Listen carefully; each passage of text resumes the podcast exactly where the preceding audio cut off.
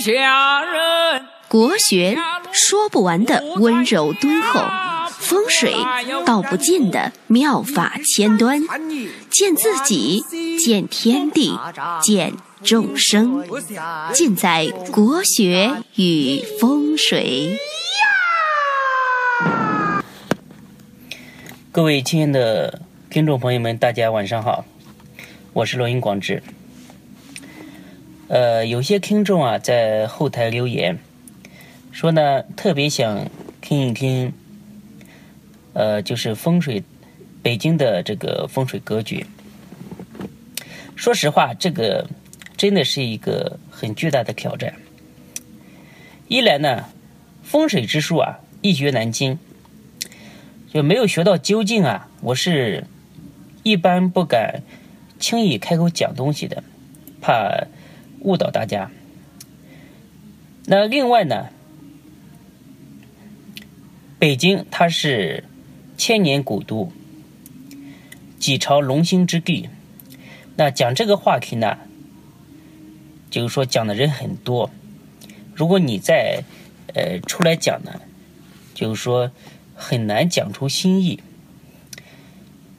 那今天呢，我就根据我的理解吧，来讲讲北京的风水，就是说简单的讲一讲，让大家对北京的风水呢有一个初步的认识。如果有讲的不对的地方呢，还请大家呢，呃，多多包涵和指正。讲北京的风水之前啊，首先要讲一讲全球的龙脉之祖，就是昆仑山。昆仑山呢，它是众山之祖，由昆仑山发源，一共发源出来五条龙脉，大龙脉。那其中呢，有两条是向欧洲延伸，有三条呢向中国延伸，所以说。上天啊，还是比较垂青中国这块地方的，所以呢，中国自古以来就有一个特别霸气的名字，就叫做神州，就是神灵所钟情的一个地方。那中国呢，它的三支龙脉分别是北干、中干和南干。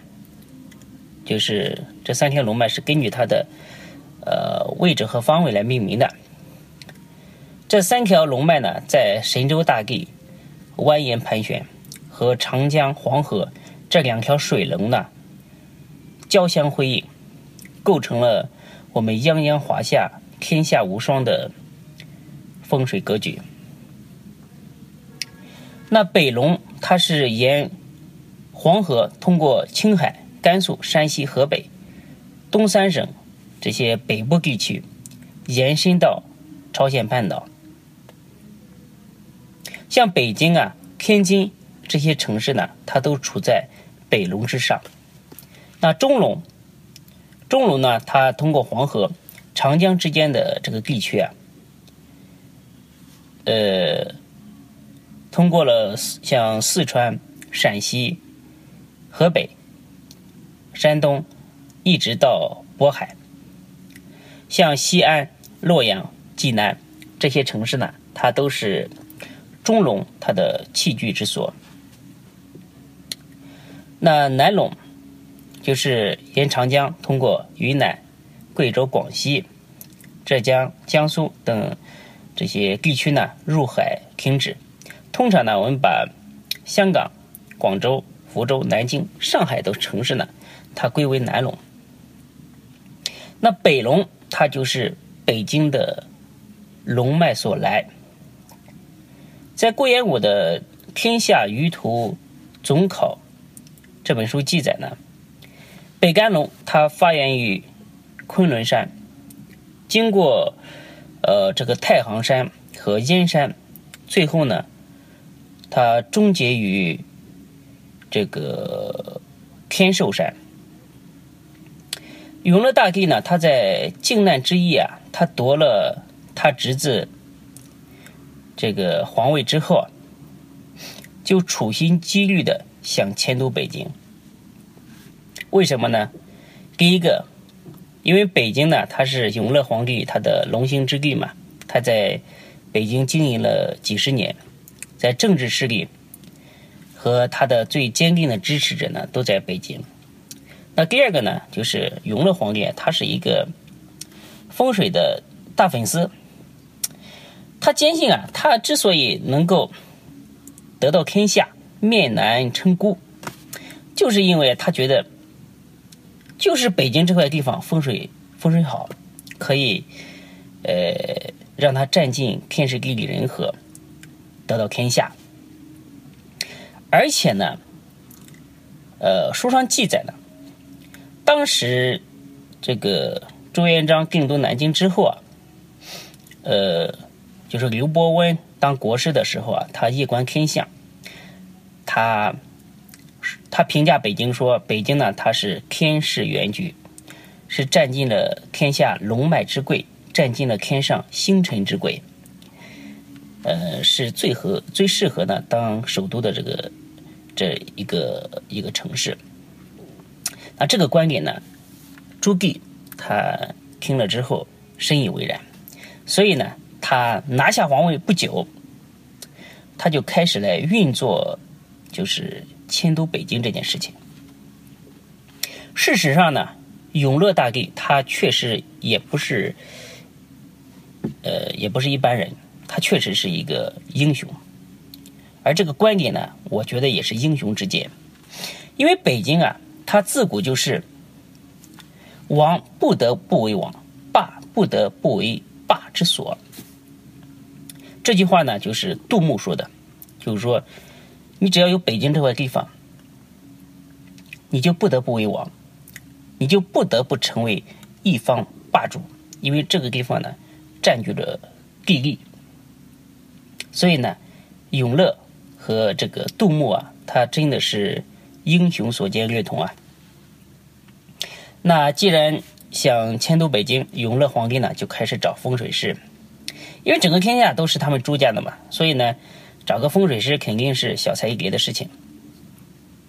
他命他的臣子呢找到了当时最顶级的风水师，就是廖氏的，呃，这个廖君清，是当时中国呢最厉害的呃风水师。呃，当时呢，呃，江湖上最厉害的三个风水家族就是。就是杨家、廖家和曾家这三个家族。那杨呢，就是杨旧平啊，他的名字我相信喜欢风水的人都知道，特别是他写的这个《仪龙经》和《汉龙经》啊，呃，天下闻名。而廖家和曾家的祖上呢，他都是杨旧平的徒弟，所以呢，他他们三个家族呢，世世代代都是堪舆大家。那。廖君清呢，他果然不负所望，就找到了天寿山这个万年福地。我记得，呃，小时候还看过一个连环画嘛，就是廖君清勘察天寿山的龙脉，里边还有很多很有趣的故事。据说紫禁城啊，它这个风水宝地啊，也是出自于廖君清之手，由那个快祥呢设计建造的。呃，紫禁城啊，真的是一块风水宝地。它背靠万岁山，前临金水河，枕山金水，富阴抱阳，它就实现了我们这个老子所说的“万物负阴而抱阳，充气以为和”这样一个目的。那北京呢，从峦头上来说，它可以说有五道护煞，呃，是武器超渊的格局。北京头枕蒙古高原。燕山山脉为左手，太行山脉为右臂，北京为胸膛，天津呢是它的心窝和胃，以渤海为腹，是天下第一好风水。那在天成象，在地成形，北京风水好，不仅仅是因为它的龙脉峦头好，它还得到了天上星源最好的磁场的一个护佑力。大家知道。以后我也会展开来讲，今天呢只是给大家大致的介绍一下。那星元，元呢就是一个土字旁加一个恒星的恒的右半部，一个亘古亘古不变的亘嘛，这个字念元。星元呢，它分为四类，在天上呢有北方的这个紫微垣，东北的天市垣，正南的呃太微垣和西方的少微垣。这些星元中啊，北极紫微垣，它呢是世间最贵的星辰。那北京城呢，它就是东北的天市垣，而使用了紫微垣立的坐像。在罗盘上呢，紫禁城是紫山五象。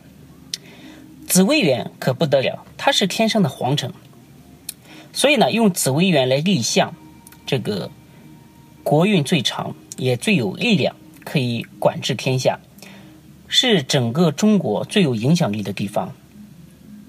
紫禁城坐紫微垣，上承北极星之气，左边以天市元举为护星，右边呢以少微元举拱卫，上承天下所有的吉凶为我所用，所以呢气运呢比较长久。那自从永乐皇帝定都北京之后啊，明朝虽然出了几个呃比较混账的皇帝，有喜欢做木匠活的木匠皇帝，对吧？有喜欢炼丹的这个道仙皇帝，虽然呃甩手不管，可是呢，明朝还是享了几百年的国运。南京呢，它虽然号称是虎踞龙盘，风水不错，但是呢。第一呢，它没有北京那么有力的龙脉支撑，而且呢，上面天上又没有众多的吉星拱卫，而且没有重水汇聚，所以呢，定都南京的王朝啊，相对来讲都不是很长久。蒋介石才二十年嘛，就被老毛给赶到台湾去了。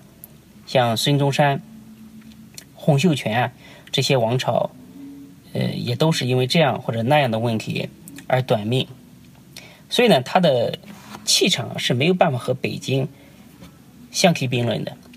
中国内陆啊有两个龙头，干龙的这个龙头啊在北京，水龙的龙头在上海。所以呢，风水上有一句说法叫做“山管人丁，水管财”。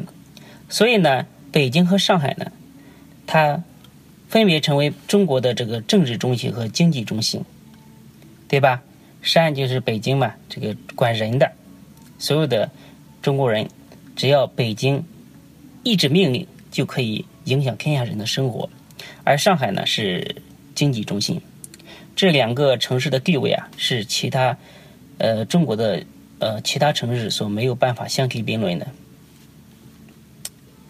那风水学它难讲，就是说很多概念啊，我们这些听众啊。就说不一定能够，呃，理解。那北京风水啊，为天下第一风水，就更加难讲。那今天呢，我就简单的通过龙脉和天星给大家做一做了一个简单的分析，希望呢，大家对于北京的风水有一个初步的认识。那将来呢，把风水的龙、沙、雪、水这些基本的概念讲清楚之后啊，自然就明了了。好的，今天呢，北京的风水就给大家讲到这里，谢谢大家的收听。